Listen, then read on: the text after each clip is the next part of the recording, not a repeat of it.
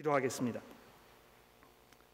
하나님 아버지, 저희들의 마음과 생각을 이제 정리시켜 주시고 오늘 우리에게 주시는 하나님의 말씀을 저희가 두렵고 떨리는 마음으로 듣게 하시며 이 말씀을 통해서 우리가 주를 위하여 살아가는 데 필요한 그 모든 것들을 공급받는 그런 시간이 되도록 도와주시기를 우리 구주이신 예수 그리스도의 이름으로 간절히 기도합니다.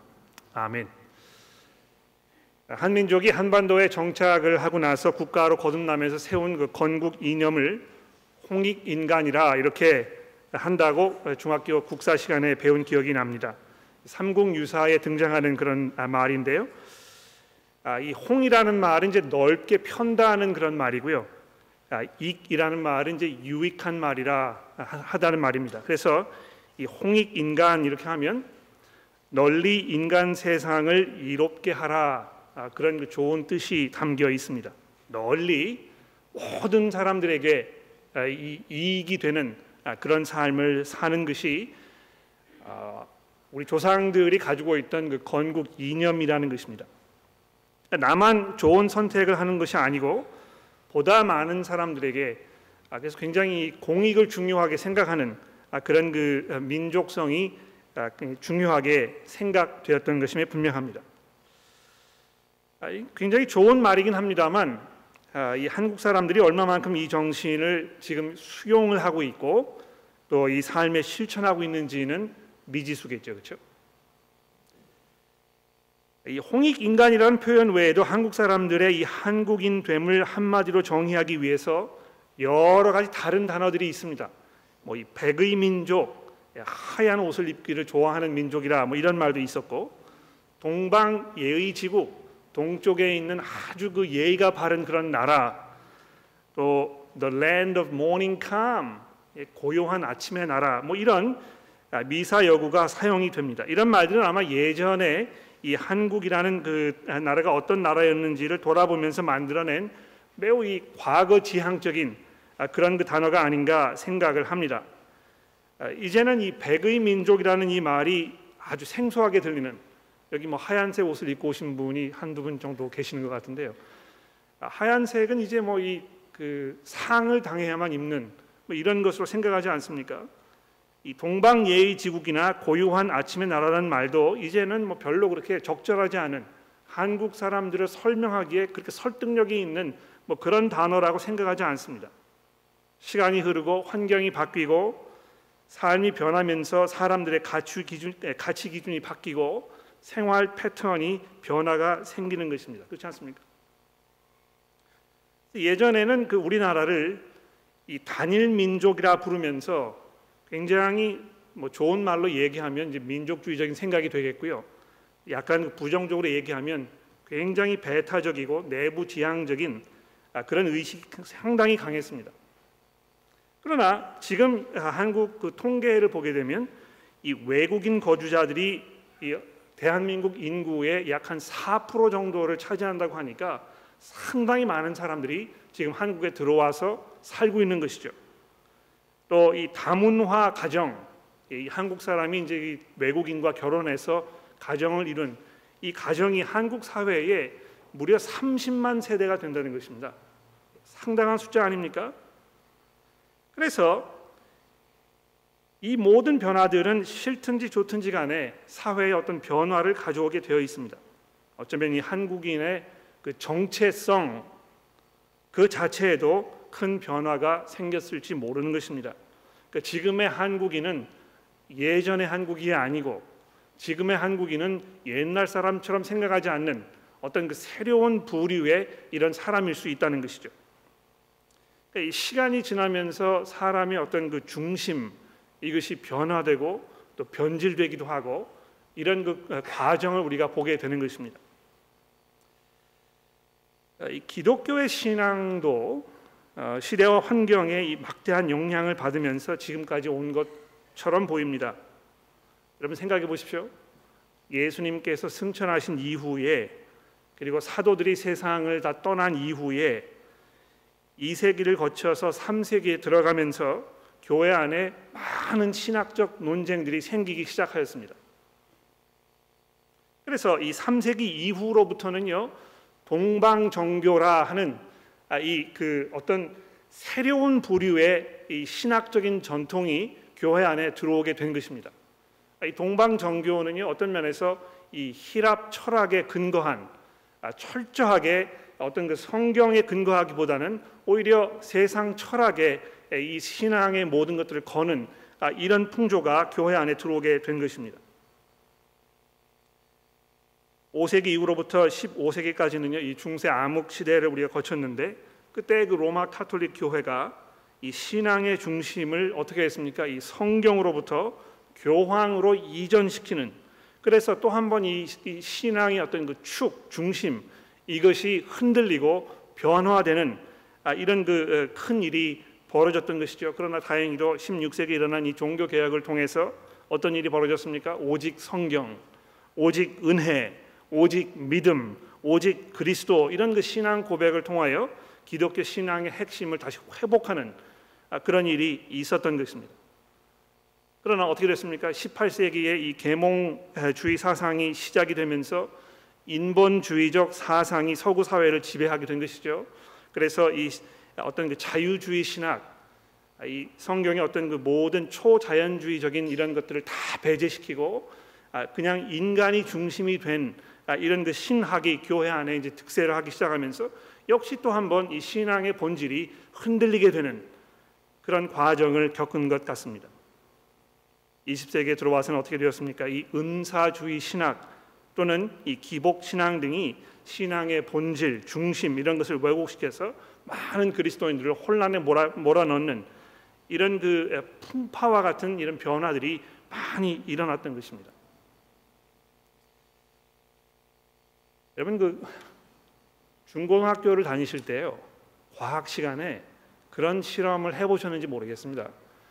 아, 이렇게 그 빛을 아, 프리즘에 이렇게 비치게 되면 그 반대편에 어떤 일이 벌어집니까? 무지개 색깔이 이렇게 쫙 피잖아요, 그렇죠? 그러니까 이 빛이라는 것이 그냥 한 색깔인 것처럼 이렇게 보였는데 프리즘을 통해서 이 그 이게 다 분해가 돼가지고 아, 빨주, 노초, 파남 보 이런 그 복합적인 색깔이 다 이렇게 복, 짬뽕이 돼가지고 아, 빛을 이루는 아, 이런 것을 우리가 보게 되는 것인데요. 실제로 우리 신앙생활도 이 프리즘에 비추어 보면 지금까지 흘러왔던 이 모든 어떤 신학적인 변화들, 어떤 사조들, 사람들의 생각들 이런 것들을 우리가 듣고 생각하고 경험하고 배우고 뭐 이렇게 하면서 굉장히 다양하고 복합 복합 이 복잡한 요소들이 우리 안에 범벅이 되어 있는 것이 분명합니다. 여러분 여러분의 그 신앙 이것을 내가 고백할 때 그 안에 무엇이 중심인가 혹시 내 신앙은 시간이 흐르면서 여러 가지 생각과 경험과 이런 걸 통해 가지고 어떤 그 교회의 경험을 통해서 어떨 때는 이렇게 되기도 하고 어떨 때는 저렇게 되기도 하는 것은 아닌가 이걸 한번 생각해 볼 필요가 있습니다.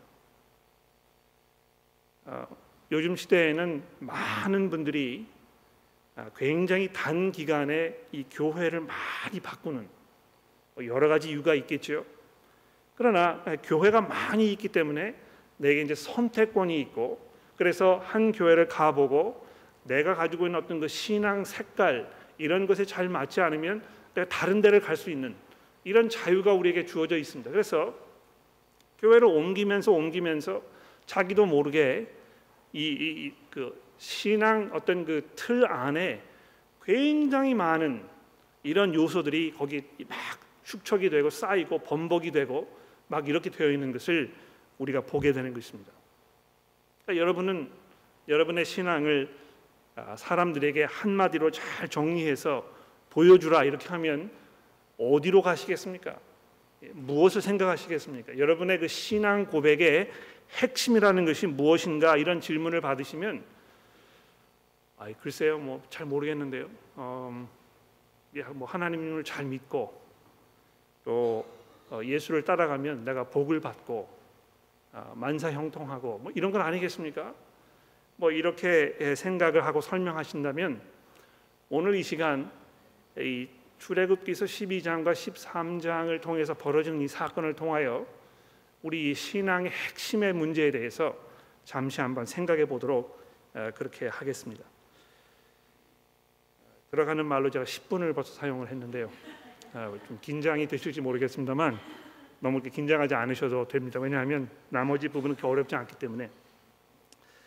자, 근데 이 본문 말씀을 좀 이해를 돕기 위하여 제가 여러 가지 고민을 했었습니다. 이거 이제 설교를 하면서 부분 부분적으로 성경 묵독하시는 분을 앞에다 모셔다가 이 본문을 읽게 할까 아니면 뭐 이 전체를 다 한 번에 읽고 이렇게 할까 여러 가지 고민을 하다가 제가 이 도표로 일단 여러분들에게 이 본문 말씀이 이제 어떻게 구성되어 있는지를 먼저 보여드려야 되겠다 이렇게 생각이 돼서 주보에다가 제가 이제 그림을 그려드렸는데요. 이 그림을 잘 보시게 되면 아, 오늘 이 12장과 13장이 어떻게 구성되어 있는지를 한눈에 보시게 될 것입니다.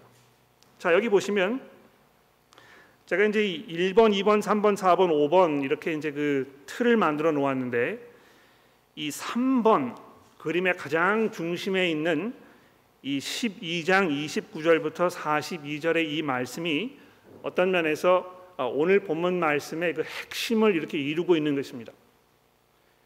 아, 이, 이 부분은 여러 가지 면에서 이제 그 독특한 것을, 것을 가지고 있는데 아, 이 왼편에 보시는 대로 어, 하나님께서 하신 그 명령의 말씀, 그 다음에 거기에 대한 모세의 설명 아, 이렇게 한쪽에 돼 있고요.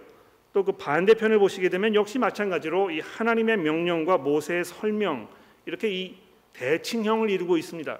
근데 그 중간에 아, 하나님의 말씀 뭐 모세의 설명 이런 것이 아니고 이 6월절 밤에 벌어진 그 사건에 대한 이 설명이 이제 거기에 담겨 있는 것입니다. 마치 그 나레이터가 이 날 이러이러한 일이 이렇게 이렇게 벌어졌다 하는 그 설명 이것을 지금 우리에게 설명해 주고 있고요. 그 사건을 중심으로 해서 하나님께서 이 사건을 통하여 사람들에게 말씀하시고자 했던 그 내용들을 하나님의 명령과 모세의 설명 이것으로 우리에게 던져주고 있는 것입니다. 아, 이것이 이제 그 오늘 본문 말씀의 기본적인 틀이 되겠는데요. 아, 일단 그 출애굽 사건에 대한 그 설명 그 부분을 우리가 좀 살펴보고 나서 아, 이 사건을 통해서 우리가 배워야 할 어떤 그 교훈들 몇 가지를 제가 정리를 해 보도록 하겠습니다. 자, 그러면 12장 29절 말씀 아, 이 본문의 이제 그 중심적인 부분이 되겠죠. 아, 그 부분을 우리 함께 살펴보도록 합시다. 출애굽기서 12장 29절입니다. 자, 이 6월절 밤 이스라엘 백성들이 애굽에서 탈출하는 결국에는 탈출하게 되는 이 중대한 이 밤에 두 가지 중요한 일이 있었다 이렇게 이 나레이터가 지금 우리에게 설명을 해주고 있습니다. 첫 번째 중요한 일은 무엇입니까? 그때에 애굽 땅에 살던 모든 첫 아들이 다 죽임을 당했다는 것입니다. 한번 읽어볼까요? 12장 29절입니다.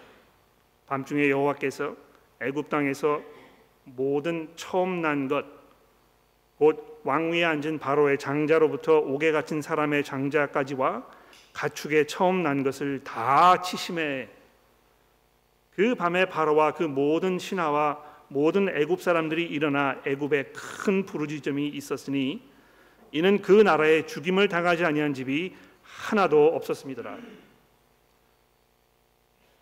밤에 바로가 모세와 아론을 불러 이르되 너희 너희와 이스라엘 자손은 일어나 내 백성 가운데서 떠나 너희의 말대로 가서 여호와를 섬기며 너희가 말한 대로 너희 양과 너희 소를 몰아가고 나를 위하여 축복하라 하며 애굽 사람들은 말하기를 우리가 다 죽은 자가 되었다 하고 자 이렇게 해서 첫 번째로 이 장자의 죽음에 대해서 지금 우리에게 설명하고 있습니다. 그렇죠? 아,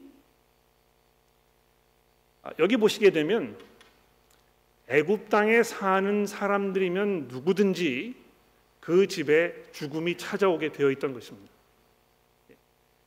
이스라엘 백성들도 애굽 땅에 살고 있었습니다. 그렇죠?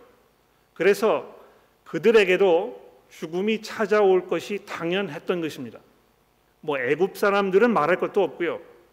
이스라엘 백성들의 가정에도 이 죽음이 찾아올 수밖에 없게 되어 있었던 것입니다.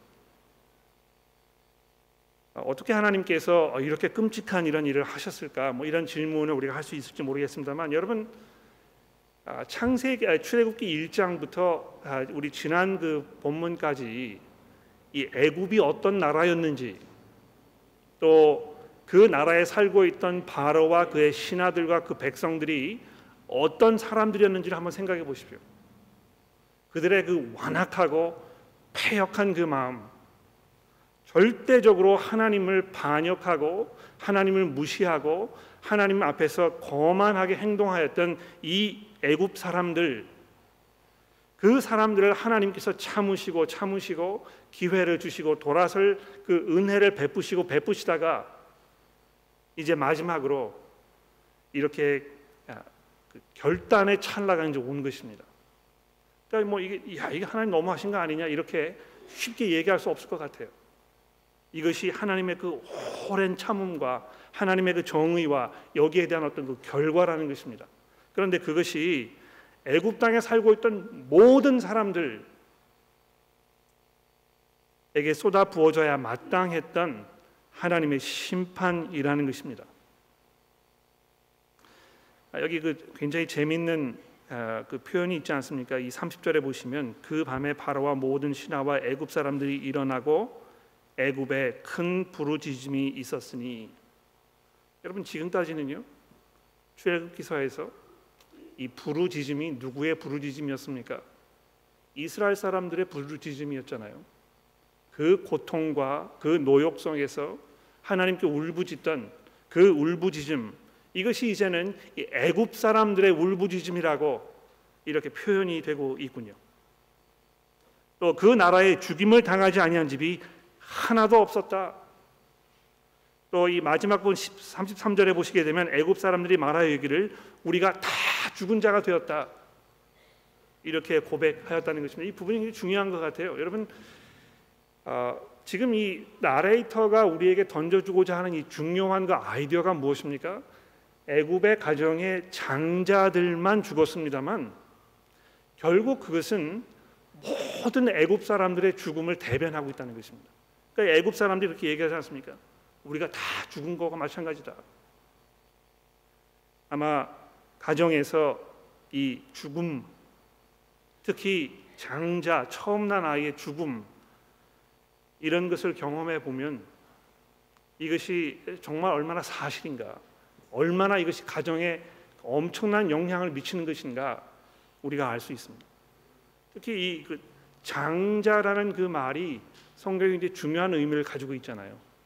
어떤 면에서 이 장자라는 것은 그 가정을 대표하는 어떤 그 가정 전체를 의미하는 아, 그런 그 존재였는데 장자가 죽었다는 것 결국은 그 안에 있는 모든 사람들이 이 죽음의 대상이 될 수밖에 없다는 그 사실을 우리에게 암시해 주고 있는 것입니다. 자, 그것이 사건 넘버 원. 자, 그 다음에 33절 그 하반절부터 보시게 되면 두 번째 사건이 이 우리에게 설명이 되고 있죠. 아, 백성을 재촉하여 그 땅에서 속히 내보내는 함으로 백성이 발효되지 못한 반죽 담은 그릇을 옷에 싸서 어깨에 매니라.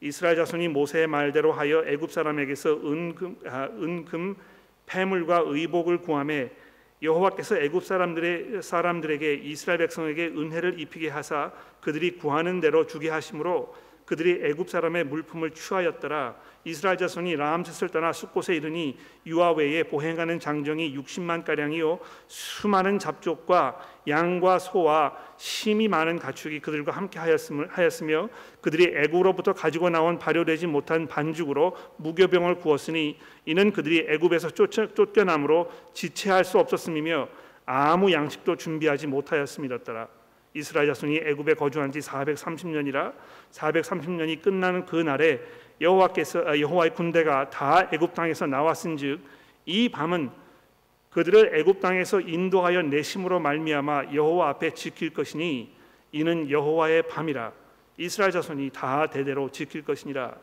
자 이렇게 하면서 이 출애굽 하던 그 사건 그 당시에 어떤 일이 실제로 벌어졌는지를 우리에게 설명해 주고 있습니다. 여기 몇 가지 중요한 그 포인트가 있겠죠. 첫째로 이스라엘 백성들이 거의 쫓겨나다시피 했다는 것입니다. 얼마나 재촉을 했는지요.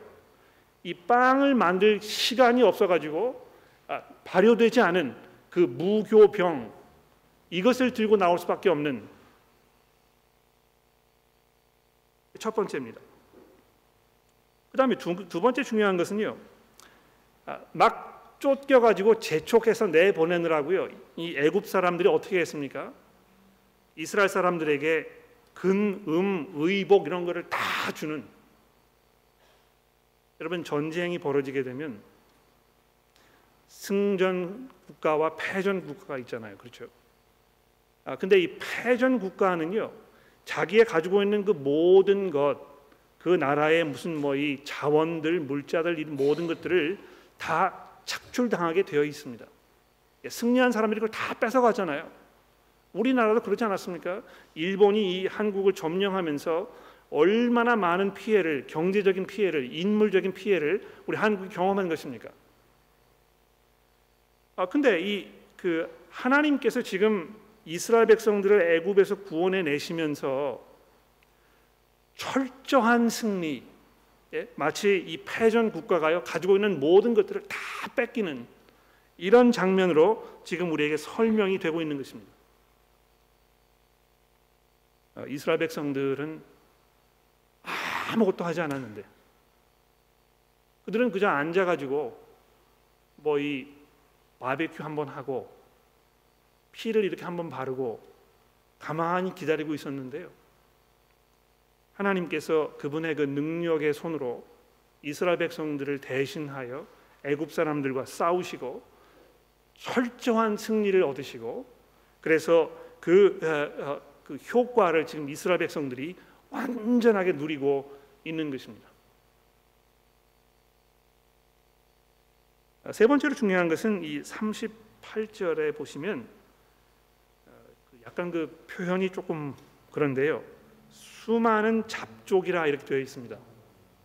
잡족이 무엇이겠습니까? 다양한 부류의 사람들을 말하는 것입니다. 아, 이좀 그 점잖지 않은 표현이기 때문에 아, 성경에서 어, 다른 표현을 좀 썼으면 좋지 않았을까 생각이 되는데요.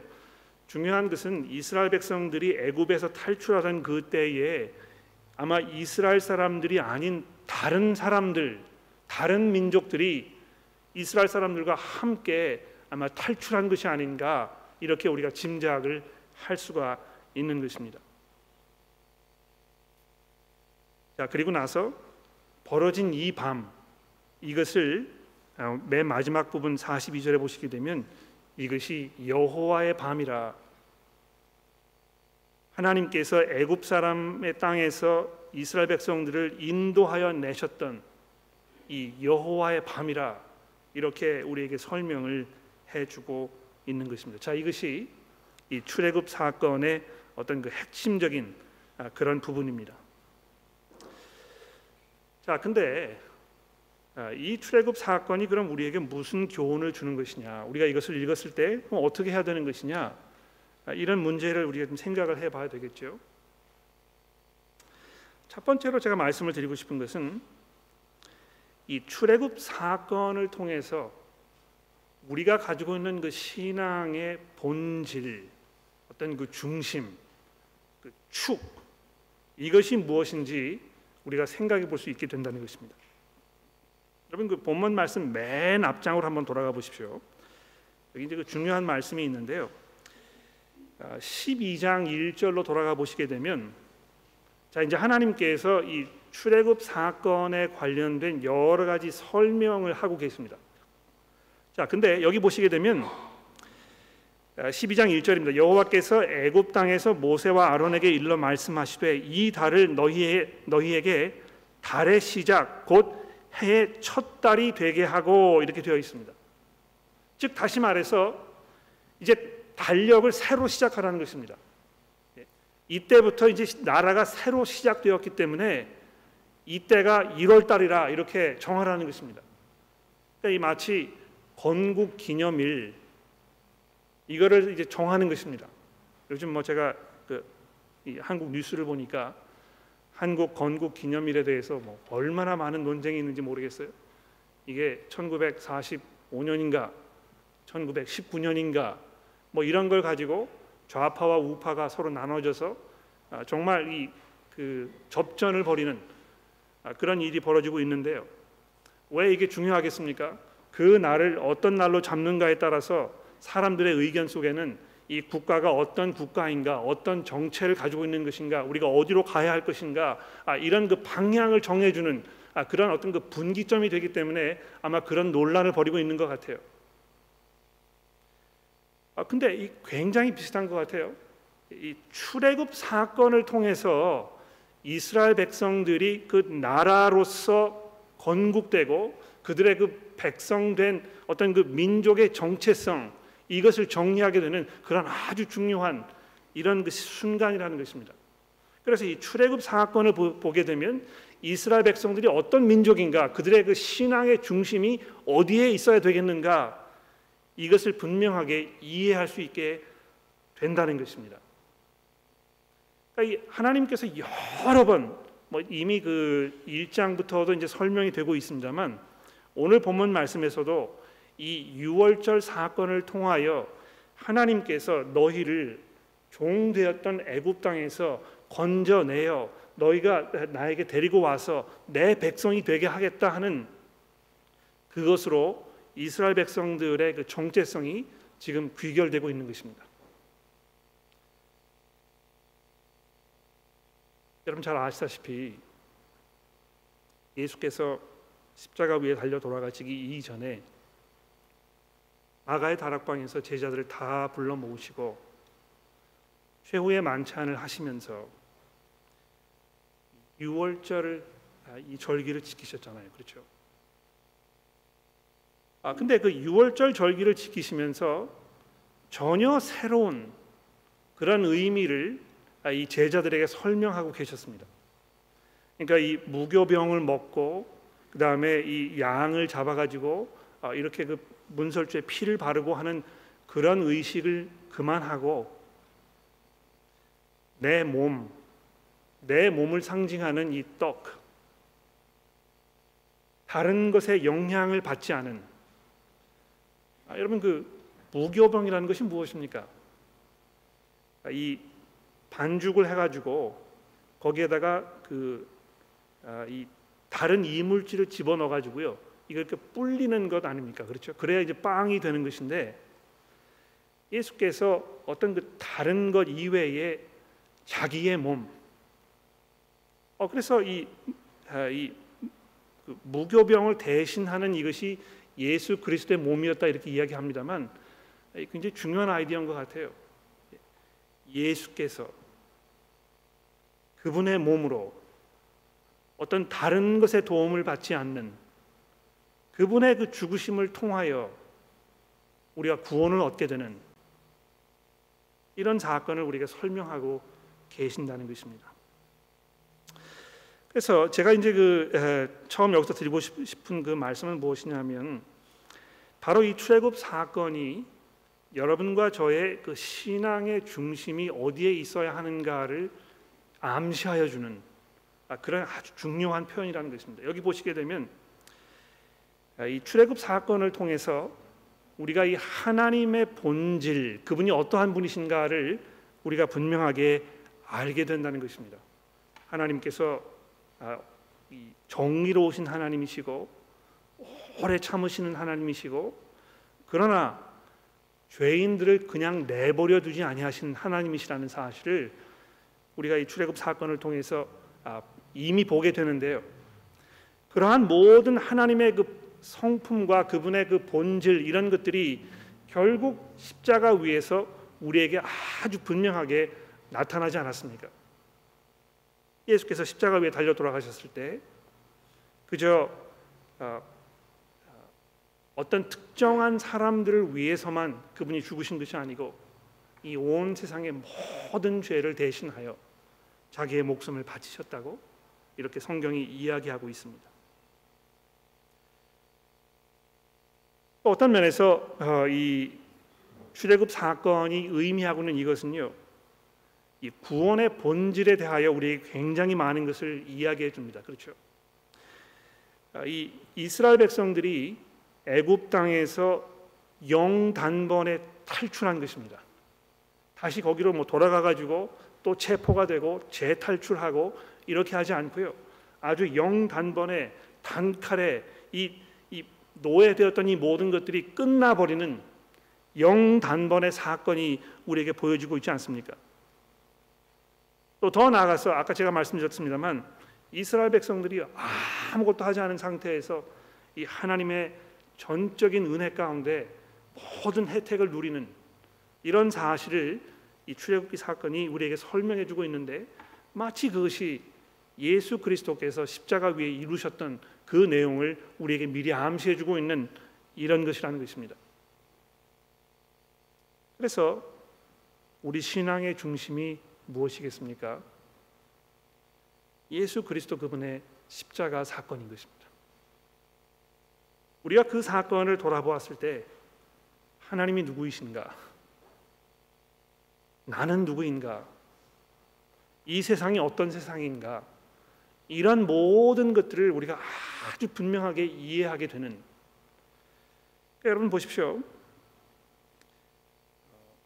하나님께서 내가 하나님을 믿어야 하는 그 이유가 무엇인가 이런 것을 우리가 설명할 때 어떤 분들은 이렇게 얘기하세요. 어, 내가 내 힘으로 내 삶 속에 있는 어떤 문제들, 어려운 일들 이런 것을 해결할 수 없었는데 하나님을 믿게 되면서 나의 삶의 모든 문제들이 다 해결되었다. 나를 보호하시고 나를 인도하시고 나를 사랑하시고 내게 좋은 것을 베풀어 주시는 그런 하나님이시기 때문에 내가 이 하나님을 믿어야 하겠다. 이렇게 설명하는 것입니다. 그러나 여러분이 아, 그렇게 설명하고 계신다면 아마 이 신앙의 핵심, 가장 중심이 어디에 있어 하는 것에 대해서 약간 혼란을 겪고 계시는 것 같아요. 여러분 우리가 당면하고 있는 가장 중요한 문제는요. 우리의 어떤 건강의 문제도 아니고 우리 관계의 문제도 아니고 경제적인 문제도 아니고 그렇다고 해서 뭐 사회적 국가적 악 부조리 이런 것도 아닙니다. 물론 그런 모든 것들이 큰 문제이기는 합니다만 그것보다 더 궁극적인 문제를 성경이 우리에게 던져주고 있는데 무엇입니까? 하나님의 진노하심이라는 것입니다. 우리가 지금까지 하나님을 무시하면서 내 마음대로 내 삶을 살겠다는 나의 이 고집스러운 모습, 그냥 대충 대충 뭐 하나님 생각나면 내가 하나님 섬기고 내 신앙생활이라는 것은 그냥 교회를 출석하고 하는 이런 모든 것으로 그냥 정리해 버리고 싶다 하는 어떤 굉장히 안일한 이런 생각. 이것에 대한 하나님의 그 진노하심 그래서 우리가 오늘 회개 기도를 할 때도 그렇게 얘기하지 않았습니까? 하나님 제가 본질상 하나님의 진노의 자녀입니다. 여러분 그걸 정말 믿으십니까? 내가 본질상 본질적으로 하나님께서 나를 혐오하시고 나를 향하여 진노를 쏟아 부으실 수밖에 없는 그런 패역한 존재입니다. 이렇게 고백하시는 것입니까? 그래서 이 에, 출애굽 사건은요 여러분과 저로 하여금 우리 신앙의 핵심이 어디에 있는가를 다시 한번 정리하도록 도와줍니다. 두 번째로 출애굽 사건은요 이 대속의 의미를 우리에게 잘 설명해주고 있습니다. 아, 여러분 그 어, 출애굽 사건에 이제 어떤 일이 벌어졌습니까? 여기 이제 뭐 여러 번 굉장히 중요한 설명을 계속 우리에게 던져주고 있는데 여러분 그 12장 7절 말씀으로 잠깐 가 보십시오. 어, 하나님께서 이렇게 설명하지 않으십니까? 7절에 보시면 6절입니다. 아, 죄송합니다. 이 5절부터 제가 읽겠습니다. 너희 어린 양은 흠없고 일년된 수컷으로 하되 양이나 염소 중에 취하고 이 달 열 나흔 날까지 간직하였다가 해질 때에 이스라엘 회중이 그 양을 잡고 그 피를 양을 먹을 집 좌우 문설주 아, 인방에 바르고 이렇게 되어 있습니다. 또 12절로 내려가 보십시오. 내가 그 밤에 애굽 땅을 두루 다니며 사람이나 짐승을 막론하고 애굽 땅에 있는 모든 처음 난 것을 다 치고 애굽의 모든 신들을 내가 심판하리라. 나는 여호와니라. 내가 애굽 땅을 칠 때에 그 피가 너희 사는 집에 있어서 너희를 위하여 표적이 될지라. 내가 피를 볼 때에 너희를 넘어가리니 재앙이 너희에게 내려 멸하지 아니하리라. 여러분 이 하나님의 이 진노를 피할 수 있는 이 유일한 방법 오직 단 한 가지 방법 하나님께서 마련해 놓으신 이 방편 그것에 믿음으로 순종하지 아니하면 안 되는 이 사건을 지금 우리에게 설명해 주고 있습니다. 하나님께서 진노하셔서 모든 이스라엘 이 애굽 땅에 사는 사람들의 장자를 지금 죽이러 오셨는데요. 이 집에 사는 장자를 대신하여 죽은 그 양의 이 피를 보시고 하나님께서 그 집을 넘어가셨다는 것입니다. 유월하셨다. 예, 넘어가셨다. 누구를 대신하여 죽는 자기를 희생시키는 이것을 통해서 하나님의 이 진노를 면하게 되는 바로 이것이 대속의 의미라는 것입니다. 여러분 그 오늘 본문 말씀 뭐 읽으실 때 확인을 해 보셨겠습니다만 이 사실에 대하여 12장 7절, 13절, 23절, 27절 이렇게 하면서 수도 없이 반복해서 설명하고 있습니다.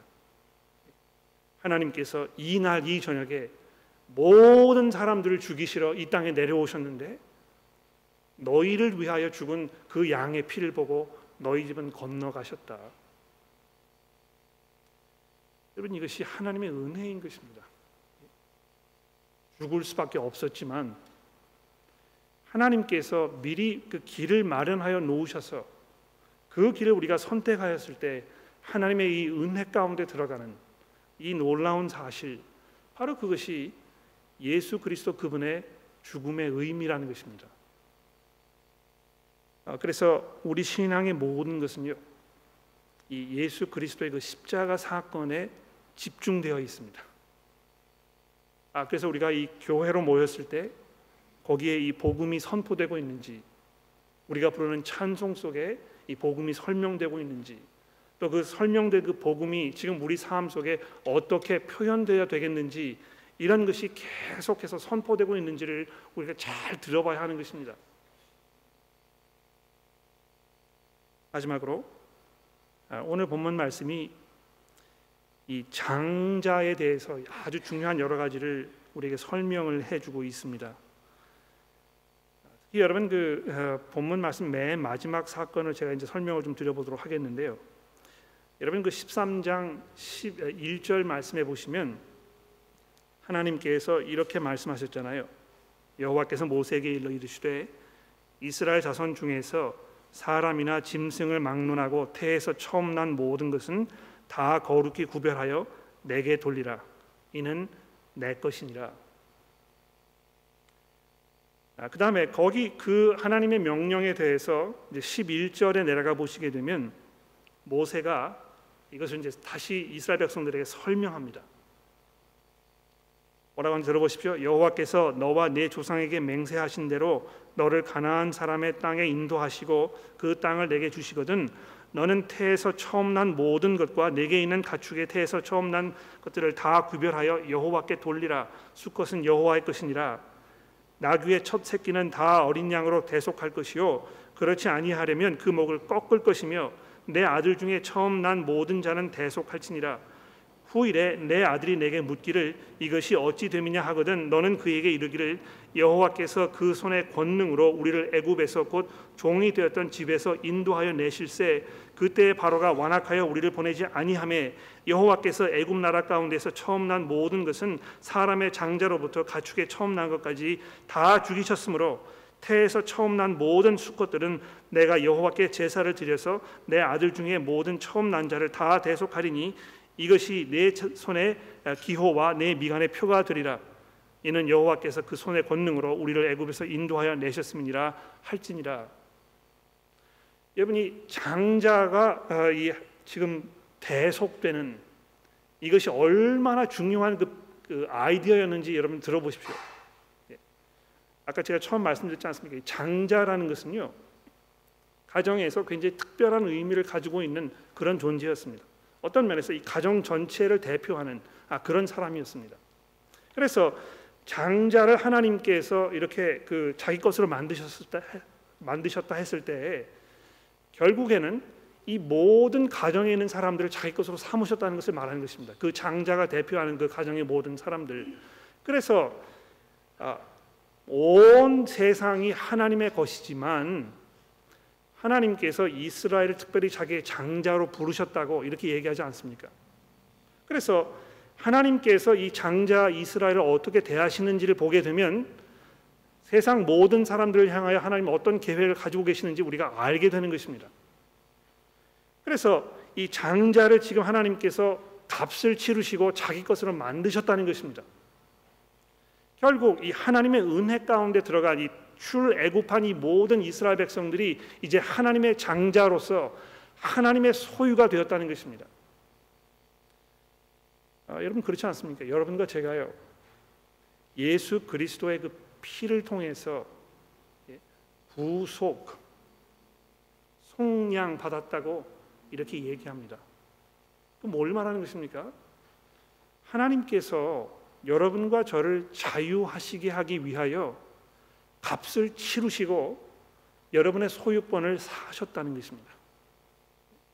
그러므로 우리 인간들은요 그리스도 안에 있으면 누구의 것입니까? 하나님의 것입니다. 우리가 예전에는 아, 이 사탄의 노예로 사탄의 소유가 되어 아, 거기에서 벗어날 수 없는 아, 그런 삶을 살고 있었는데요.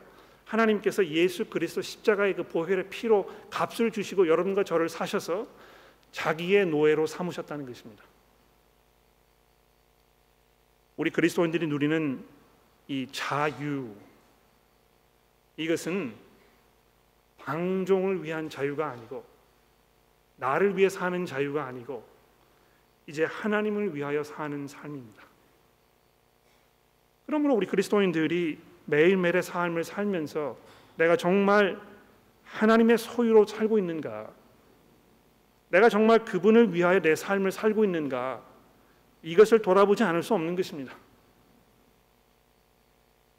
아, 너무나 우리가 하나님의 은혜를 가볍게 여기고 어, 대수롭지 여기지 대수롭지 않게 여겨서 마치 구원을 받은 것이 뭐 그다지 그렇게 중요하지 않은 것처럼 이거 뭐 내가 구원 받았지만 뭐 하나님을 위해서 살든 또 그렇지 않든 뭐 그렇게 크게 내가 문제가 되지 않는 혹시 이런 삶을 살고 계신다면 여러분 잠시 후에 우리가 부르게 될 이 주께서 대속하신 삶 그 찬송의 가사를 잠시 돌아보십시오.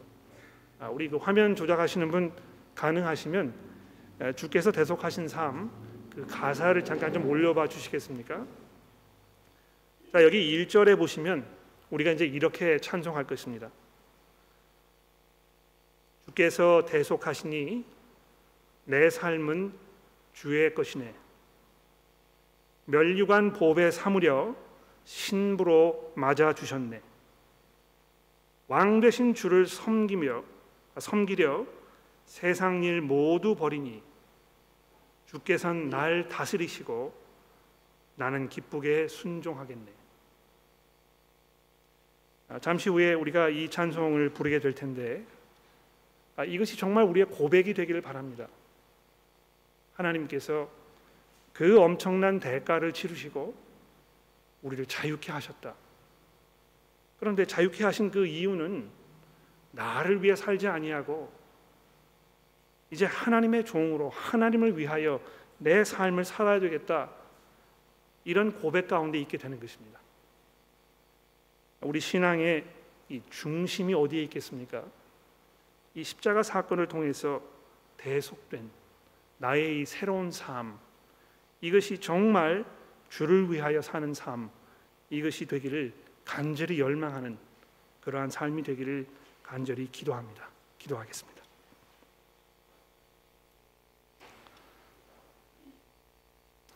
하나님 아버지 아주 오래전 하나님께서 그 양의 피를 잡아 이스라엘 백성들의 장자들을 대속하셨던 것처럼 그리스도께서 우리 모두를 위하여 자기의 목숨을 내어 놓으시고 그 피값으로 우리를 사셨다는 사실을 돌아보게 됩니다. 하나님 그 희생이 아니었으면 우리가 하나님의 진노하심 가운데 멸망할 수밖에 없는 그러한 존재들이었음을 돌아보며 하나님의 이 은혜와 사랑이 얼마나 놀라운 것인지 이 시간, 이 시간 다시 한번 감탄하게 됩니다. 아, 그러나 하나님 저희가 간절히 기도하는 것은 저의 감탄이 아, 그저 입의 감탄으로 끝나지 않도록 도와주셔서 우리의 몸과 마음과 생각이 온전히 주께 산 제사로 드려지며 우리가 정말 주를 위하여 살겠다고 날마다 다짐하고 고백하는 아, 그런 믿음의 삶을 살 수 있도록 저희를 도와주옵소서. 우리 교회에는 모든 성도들이 이 주께서 대속하신 우리의 이 삶을 온전하게 주께 산 제사로 드리기 위하여 서로 협력하며 서로 가르치며 격려하는 믿음의 교제가 이루어질 수 있도록 우리 모두를 도와주옵소서. 우리의 구주이신 예수 그리스도의 이름으로 기도합니다.